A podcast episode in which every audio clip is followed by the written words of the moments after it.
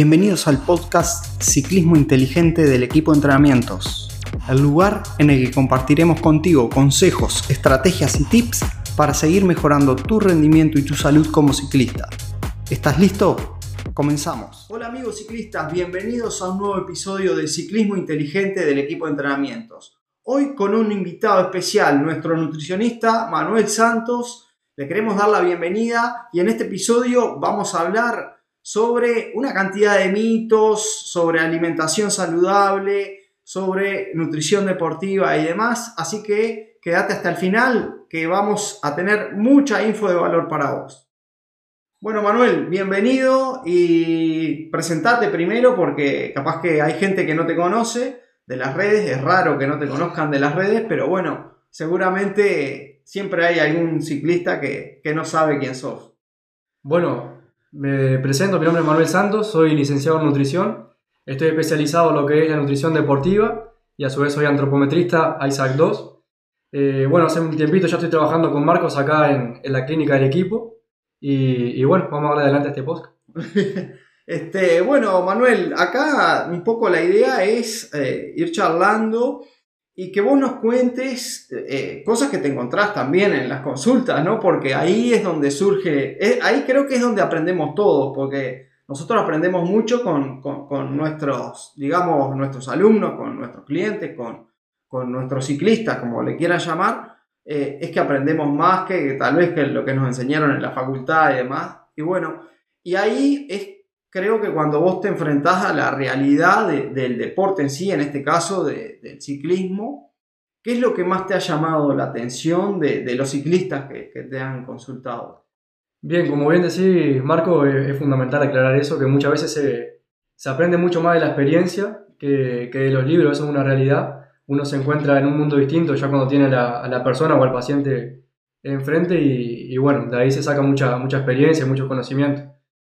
Me he encontrado mucha desinformación o mucho desconocimiento del tema o de lo que es la nutrición deportiva, que como hemos charlado en, algún momento, o sea, cuando uno se, se mete en el deporte, eh, lo que es la nutrición varía un montón respecto a lo que es la clínica o al, o al ir a un nutricionista clínico. Todo lo que generalmente se recomienda ahí en deporte cambia. Es otra historia. Es, otra historia. Por eso nosotros hemos hablado mucho en otros episodios sobre este tema, que tiene que haber una diferencia clara entre lo que es nutrición clínica, o sea, el nutricionista que tenemos en, la sociedad médica, con la nutrición deportiva, porque van como por diferentes caminos, ¿no? No, no como por, van por diferentes caminos. Eh, unos buscan una cosa y otros otra. No sé si ¿Qué te parece si, si le explicas vos mejor todo eso? En cuanto a la, nutrición hay diferentes objetivos. Hay uno que es estético, hay uno que es de salud y hay uno que es a nivel de rendimiento o deporte en este caso. Eh, y hay que saber entender el objetivo que uno busca. Si yo me tiro a la nutrición deportiva, voy a dejar de lado muchas veces lo que es el aspecto de salud o estético. O a veces puede ser, si es algún deporte más como algún fisicoculturismo, además que esté metido también lo que es el aspecto estético. Bien. Eh, pero en estos casos, como ciclismo, generalmente se tiende mucho más a mirar lo que es el objetivo de rendimiento y dejar de lado muchas veces lo que es la salud. Y dentro de la salud, obviamente, engloba lo que son los alimentos por ahí sanos, eh, muchas veces siendo una alimentación por ahí insana, que a nivel de, deporte esa alimentación insana eh, es fundamental. Por ejemplo... Es insana, pero es sana para el deporte. Para el deporte. A nivel de rendimiento, obviamente... Es sano. Es sano. Es sano.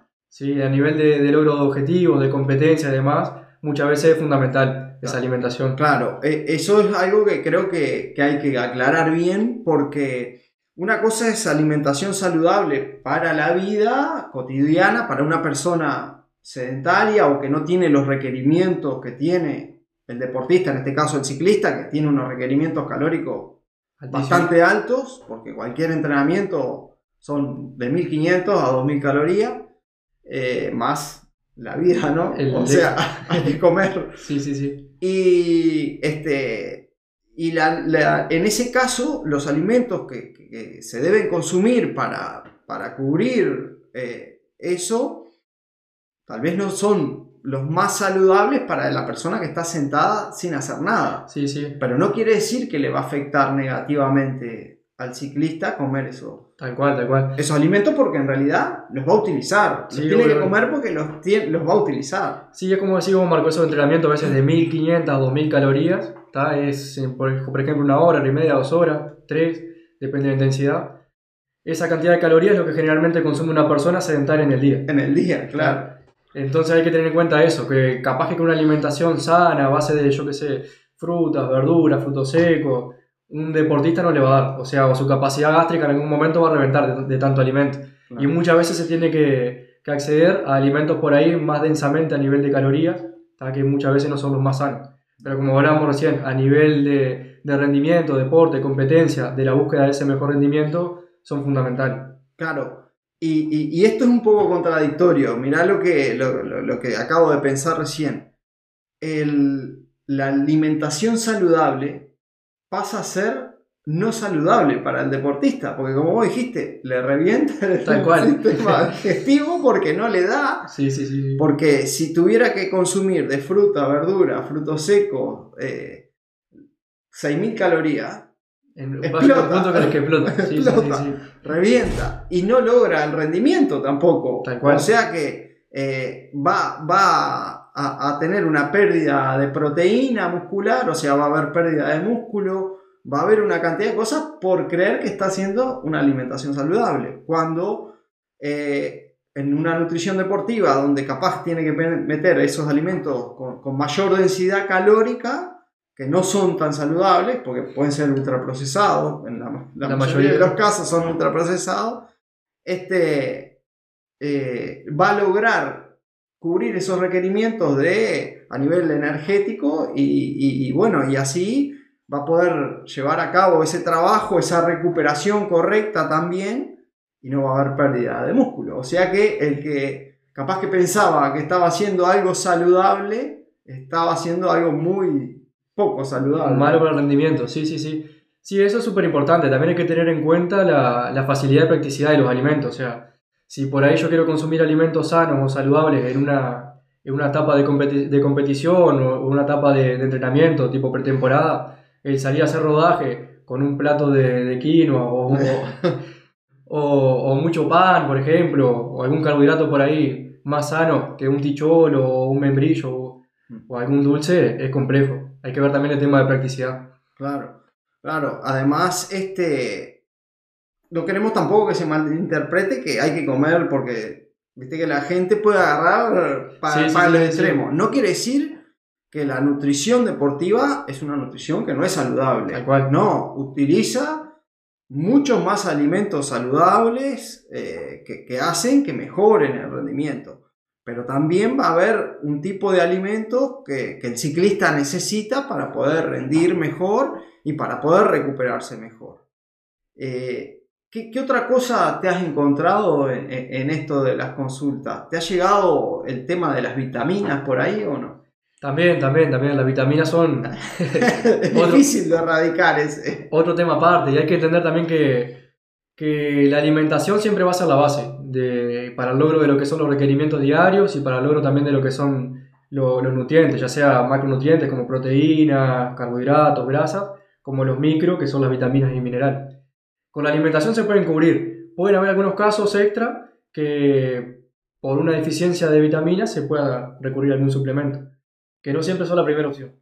Claro. eh, siempre antes que la vitamina hay una cantidad de opciones. Es como el último paso para, para lograr este, una nutrición deportiva que, que realmente funcione. ¿Cuánto es el porcentaje de mejora que te puede dar Tal cual. tomar una vitamina si haciendo todo bien, el porcentaje es un Bajísimo. 1%, Sí, sí, ¿no? sí. Y haciendo todo mal es un Tal cual. 0,0001%. O sea que siempre la base es la nutrición. Tal cual, tal cual.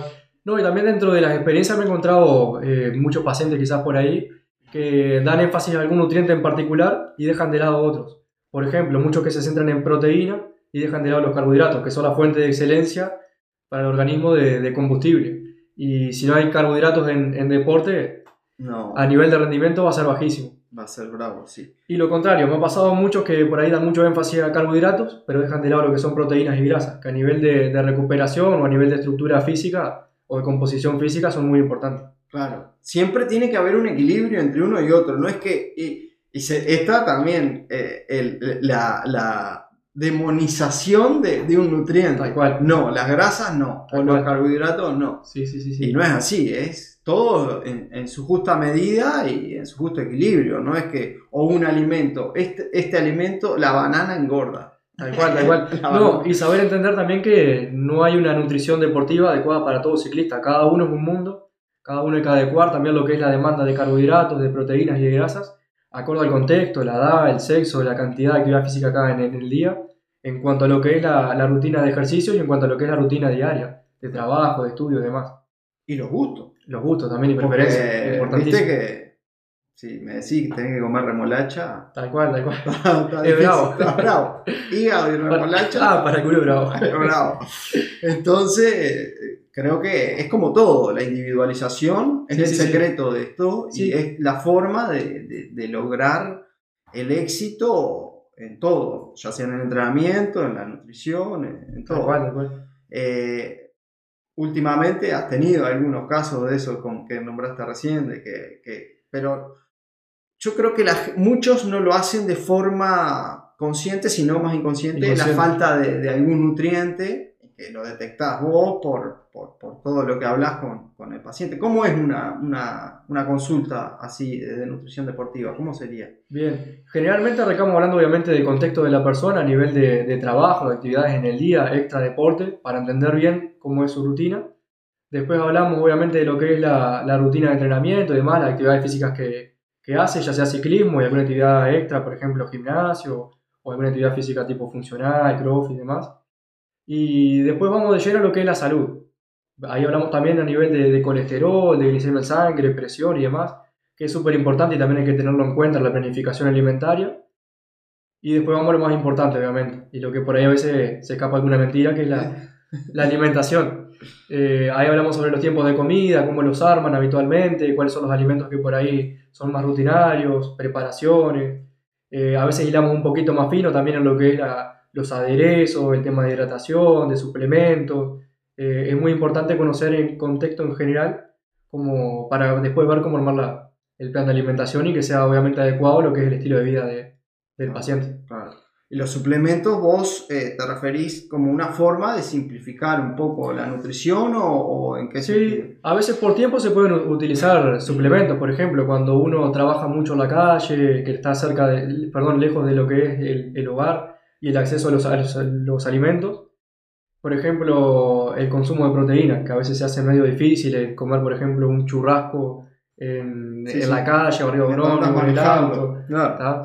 Eh, a veces, por ejemplo, se puede usar alguna, alguna proteína que es de fácil consumo, de fácil acceso también, de fácil preparación y bueno, va a, va a ayudar en el día a llegar a esos requerimientos de proteína. Que para todo no es necesario. Si, por ejemplo, como te digo, es una persona que está en su hogar la mayor parte del tiempo, tiene la facilidad de ir a, a desayunar, a almorzar y cenar y en la casa, capaz que por ahí no es necesario consumir alguna proteína. Claro, claro. Es como- Ese es dependiendo de- Del contexto. del contexto. Siempre el contexto es el que va a definir si. No es que porque aquel toma whey protein y Sí, sí, sí, maltodextrina y, y toma vitamina, vos tenés que tomar. Y no siempre te va a salvar, porque por ejemplo, si vos consumís un whey protein en el día y no llegas a la dosis de, de proteína que necesitas en Claro. el día, es más de lo mismo. No Claro. vas a lograr tu objetivo. No va, claro, y va a haber esa pérdida. Va a haber de deficiencia de proteína igual. Claro, va a haber igual. Claro, no es que. Que te proteína. No, no, te tiene que. Tal cual, todo, tal completo. Una, una cosa que, que no sé si, si, lo has- si te ha pasado o lo has visto, yo lo he visto y, y a ver qué, qué- qué- qué me comentás vos, es el tema de que algunos ciclistas, viste, Eh, como que le escapan a, comer durante el entrenamiento por miedo a engordar.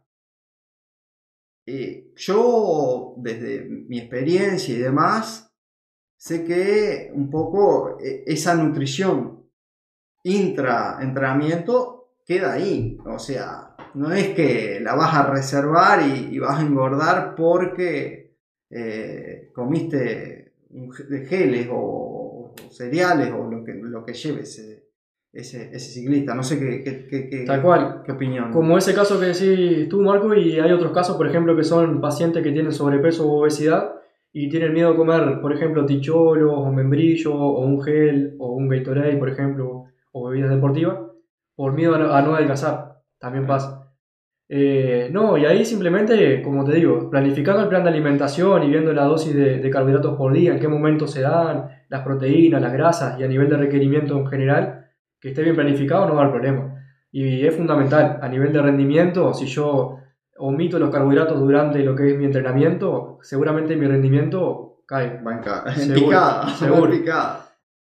Eso, eso hay que, que verlo también ¿no? y saber entenderlo. Que en general lo que hay que tener presente es la alimentación de todo el día. Claro. Si yo me excedo por ahí en el día de, de calorías, ¿tá? ahí seguramente engorde. Pero Claro. si yo me estoy cuidando mis calorías durante el día y a nivel de, de rendimiento, ahí cuando estoy haciendo mi actividad física, estoy comiendo también las calorías o los carbohidratos que necesito, no, ser- no me voy a estar excediendo. Claro, eh, lo mismo el- eh, después que entrenaste, la recuperación Tal o cual. la previa, lo- lo- los carbohidratos que precisás para ese día de intensidad, si vos lo restringís, ya ese entrenamiento está En rendimiento va a ser pésimo. claro, no va a lograr el objetivo que tenía y después la- si en la recuperación también no hay los nutrientes que tiene que haber en las cantidades que tiene que haber, eh, también el, A nivel de el entrenamiento sí, sí, quedó perdido porque no, no se va a asimilar y la recuperación va a ser mala.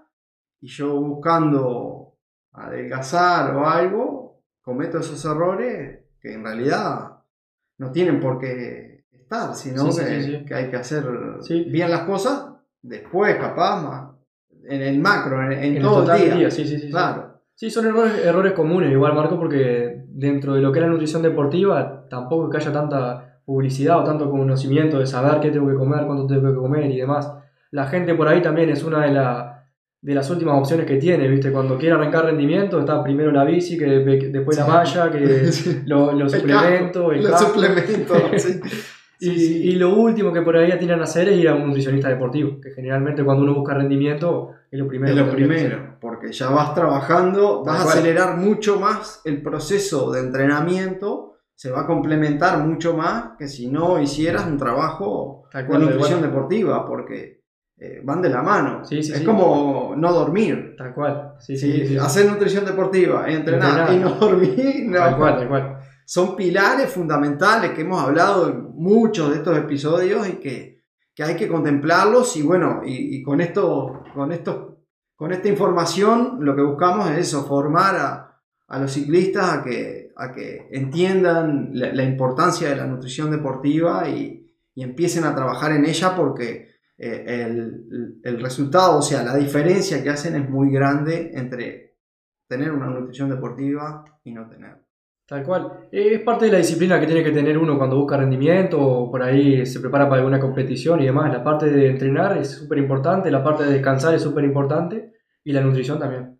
y es parte de la salud. También. Porque Sí, es sí, saludable. sí. Tal cual, tal cual. Si, estamos haciendo las cosas mal por no tener una nutrición deportiva, la Sí, salud sí, sí. también se ve afectada y, eso creo que es lo más importante. Súper importante.